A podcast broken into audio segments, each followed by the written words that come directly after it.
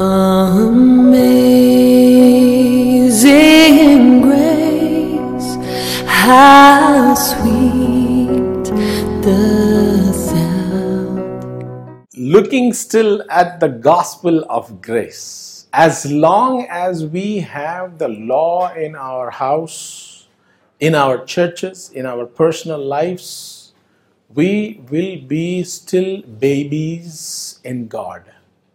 God said that when you allow the grace and truth to enter, that is Jesus to enter, He will write the laws. He will live in you and keep reminding you, even though you don't have any laws or whatever, He will be reminding you do this, don't do this, do this, don't do this.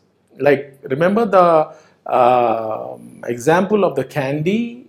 You know, we have 50 candies in the can, candy jar, whatever. And when we want to take off so many, the Holy Spirit will tell you, hey, don't do it, keep it for the guys that are coming today. They, they need a lot of them, don't take it. That is the law even though without any book or without anything, the Holy Spirit will speak to you within yourself. The Holy Spirit will say, Hey, there's a curve coming. Don't go so speed. Uh, Don't, don't be so fast. Slow down your speed. And uh, God is going to help you because the laws are written in the heart. So, as long as you have the law in your life, you cannot be totally successful, totally delivered, totally walking in the peace and the strength and the love, the healing and the prosperity, and whatever God has given to you for this life, it is going to be a tough road for you. Yes, we see even, you know, Abraham basically, you know, was under the grace of God, under the grace of God, and how God has blessed him. And here, the in the scriptures in the New Testament, Abraham's life has been taken as an example. He had two sons. One was from the bond woman, Hagar, and one from the free woman, Sarah.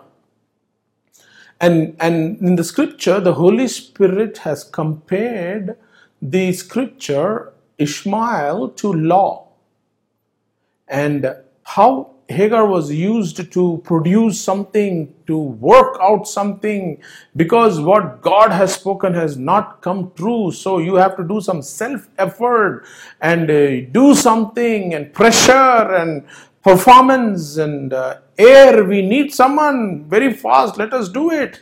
Maybe God thought, uh, you know, Hagar will be the one, his offspring. So Sarah sent Hagar and said, okay, this is what, uh, do something, Abraham.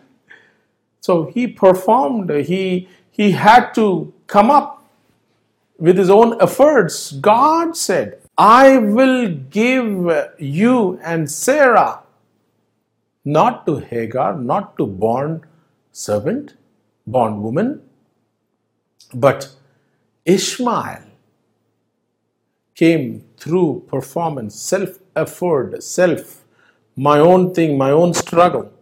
Hagar, self effort, performance. And we see the law there.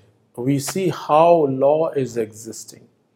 And here, grace, the example of grace where God had compared, you know, to uh, dead womb of Sarah and Abraham. Both of them old, old, old, dead, dead, dead, dead, dead. I mean, 10 times dead. There's nothing there. They were old, almost 100 years. God spoke to him, you know, 87 years when he was there. 13 years because of the Hagar situation, Ismail situation, the law situation, self effort, and performance situation, God kept silence for 13 years. And God said, Okay, now are you done? Now all your bones are loose. Now all your body is all dead. All everything, there's nothing that can be produced. Now you see what I'm going to do. You think you could do it? You think that my promise is that? No. My promise, you will see now, out of nothing, out of dead womb, out of the dead, every part of your body is dead. I am going to give you unmerited, undeserving love, compassion, power, and my promise is going to be fulfilled. The dead womb, you know, Abraham, Father Abraham, and Sarah believed and said, God, we believe you. We believe you, Lord, that you would do it. And then grace, because of grace, undeserving. They could not do anything. Even they could have take, you know, nowadays you take all these pills to, you know, become strong or whatever. I mean, even then, the the womb of Sarah and Abraham, nothing could have happened. That's when the promise of God, the grace of God, enter into the picture. Brothers, as long as you want to perform, nothing is going to happen. Let's not uh, perform. Let's not do self efforts, but rest in the promise of Jesus and not mess up in life when God promises. These are the allegories of two covenants. One is the covenant of law, one is the covenant of grace. God shows. Hagar is the covenant of law, and Sarah is covenant of grace. Ishmael, law. Isaac, grace. If the administration of condemnation of glory, you know, was so much sensitive, so many things, how much more the administration of righteousness exceeds in glory. Law was not wrong, law was glorious, law was spectacular, but there was glory in the law, but nobody could keep the glory. If there was glory in the law, how much glory is going to be there when grace enters? 2 Corinthians 3 9. For if the ministry that brings condemnation, death, and destruction, and oppression, depression, and all kinds of evil, the old covenant, the law, how glory, how much more does glory overflow in the ministry that brings righteousness? The new covenant, which declares believers free of guilt and sets them apart from God's special purpose. Hallelujah. The new covenant, brothers, the covenant of grace, the gospel of grace declares believers free of guilt. You know why you're sick? Why people suffer from sicknesses, disease, infirmities, failures in life? Because of guilt, because of condemnation. Guilt eats them up. Guilt eats them up. Condemnation eats them up. Their bodies are eaten up because of something they have done ages ago. They're not able to forgive, they're not able to give up. But God is saying, There's greater glory. Give up. I'm giving you the grace, the gift of no condemnation, no guilt. And engraven in your hearts, I will give you. How much more? Ten Commandments God has given on the stone, the administration of condemnation, death, law. Now, if the ministry of death engraven in the letters or stone, law, which leads to death because of sin, how much glorious splendor would be in grace? You know, this particular engraven of stones, Ten Commandments, the Israelites were not able to look steadily at the face of Moses because of the glory sitting in the presence of God. In God's glory, Moses' face was shining brilliant. I mean, it was glowing. There was such brilliance. But you know what? That was fading scripture, if you read down, it was fading. Law stresses us all. If you have law, It stresses us all. Sin that came from Adam, that is in all of us. Law is in all of us. The shame, the guilt is in all of us. Moses' glory was done away with one day. How much the Holy Spirit, you know, the plans, the laws, the plans are all gone. The law is gone. It passed away. The glory of Moses, the veil was diminishing. Yeah, Second Corinthians 3:10 talks about it. What had glory? The law. Indeed, what had glory? The law. In this case, no glory or no longer has glory because of the glory that surpasses it the gospel the gospel surpasses the glory so people thought you know he, moses had to have a veil had to have a veil so he after some time after he came back from the mountain he was with people people could not see him face to face because his face was shining so bright you know when you rub with God, you get that glory, you get that anointing, that, you know, presence of God. The God of heaven lives in you. When He lives in you, the glory shines. The devil will not look at you face to face because he sees the glory. And, uh, and, and, and Moses had to put his veil on and teach the people. You know, but what happened? The glory started fading away.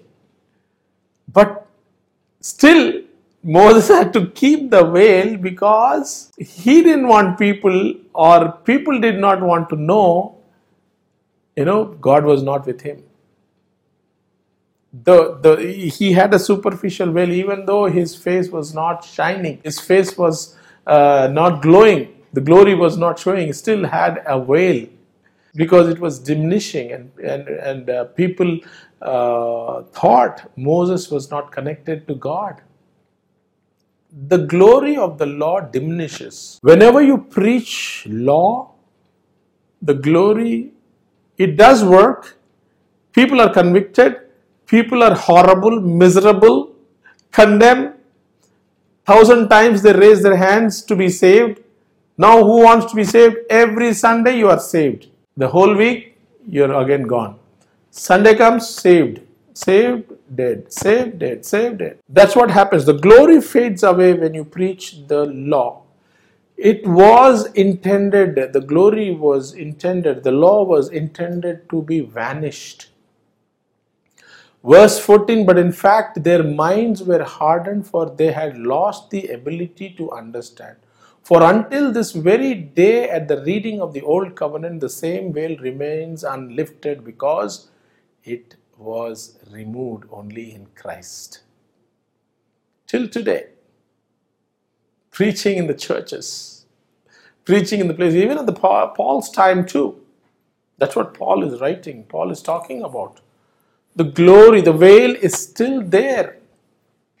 But the, the, the word of God says it has been taken away. The Old Testament veil is done away. When Christ was resurrected, the veil was torn into two pieces in the temple. You could see the Holy of Holies. God was not in the temple. That's it, lifted up. No more separation between the priest, the ark, the God, priest, and the people. People and God have become one. The Holy Spirit has come and dwelt in us, not in the man made tabernacle, the temple. He came and started living in us. The veil was torn, Moses' veil was lifted up. There's no glory there. The law, there is no glory. Law was fulfilled. Jesus, He took all the glory away. The law's glory. He was glorified, uh, glorified body because He ruled and reigned and took the strength of sin. What is strength of sin? 1 Corinthians 15 56 is law. Law has a strength that is sin. Law strengthens sin. If you have sin in your life and if you're preaching law, sitting under the law, it will make you more stronger in sin. The grace is the one that is going to be leading you, guiding you, teaching you.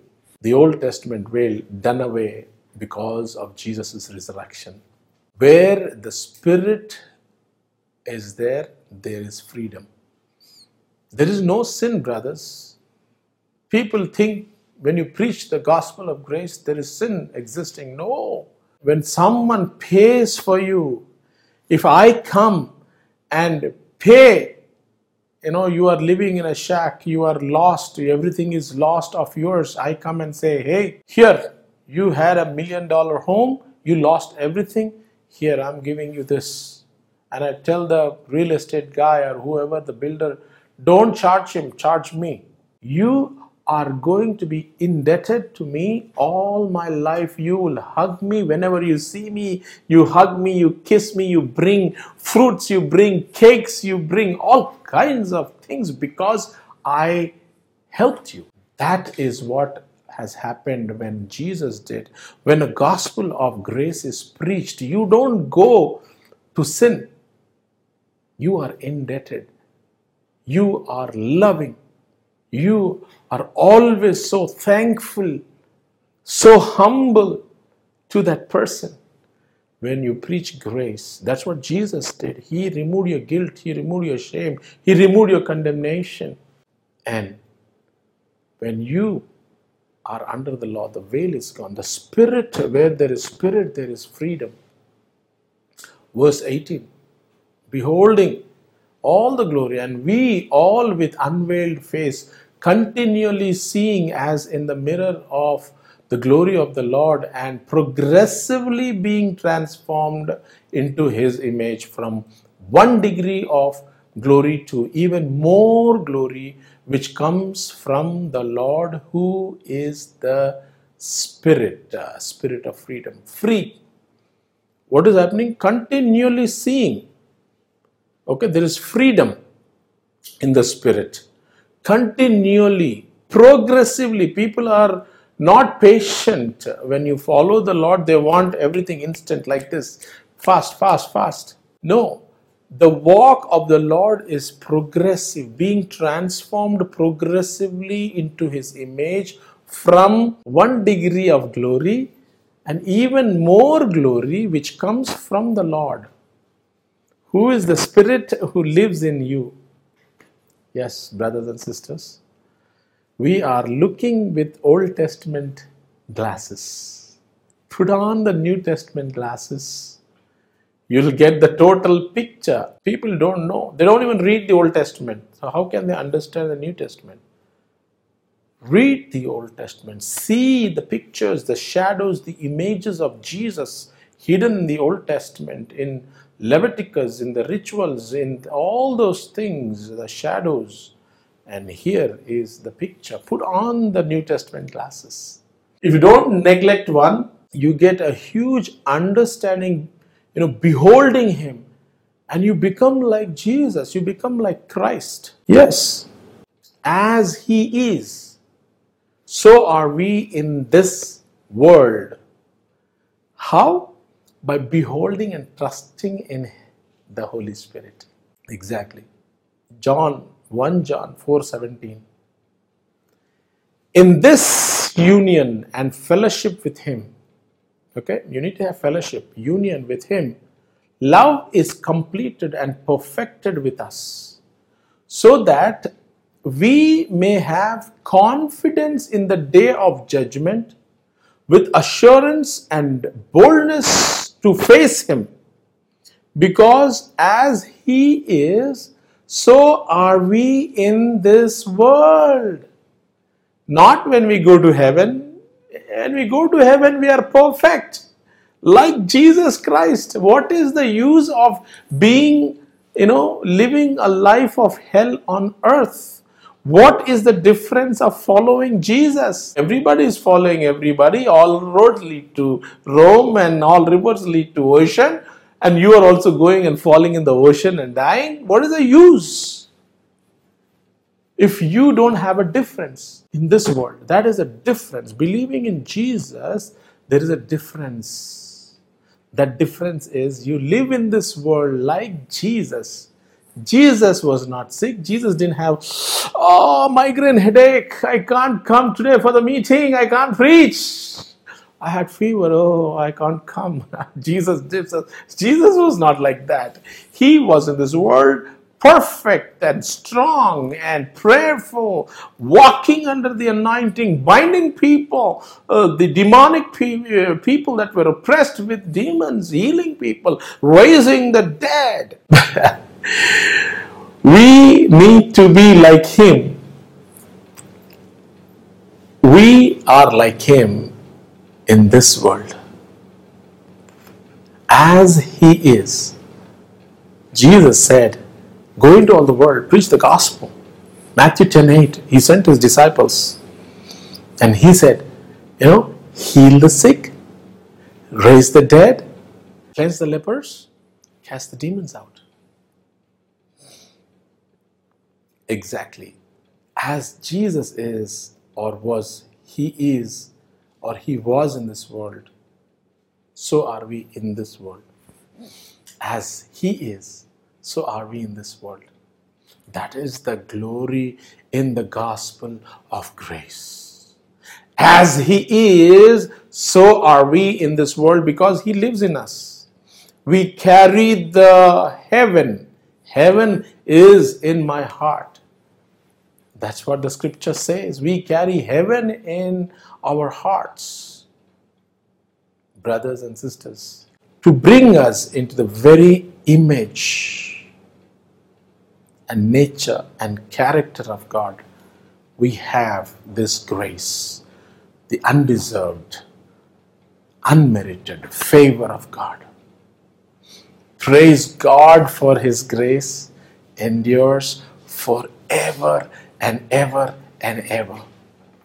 I tell you, brothers, if you are living in, uh, in the law, if you are listening to the law, if you are listening to the things that is not going to help you. The things that have already been faded away, the things that are already gone in the wind, Jesus has taken away. He fulfilled. He is the one who took the glory away. There is no more glory in the temple, in the Ark of the Covenant. There's nothing there. Glory is faded away. Moses had to pretend it's gone. The presence of God, uh, God was gone, and we are still trying to find glory in the old ways of doing. Jesus said, As He is, so are we in this world, brother. This world, that's a scripture I'm talking about.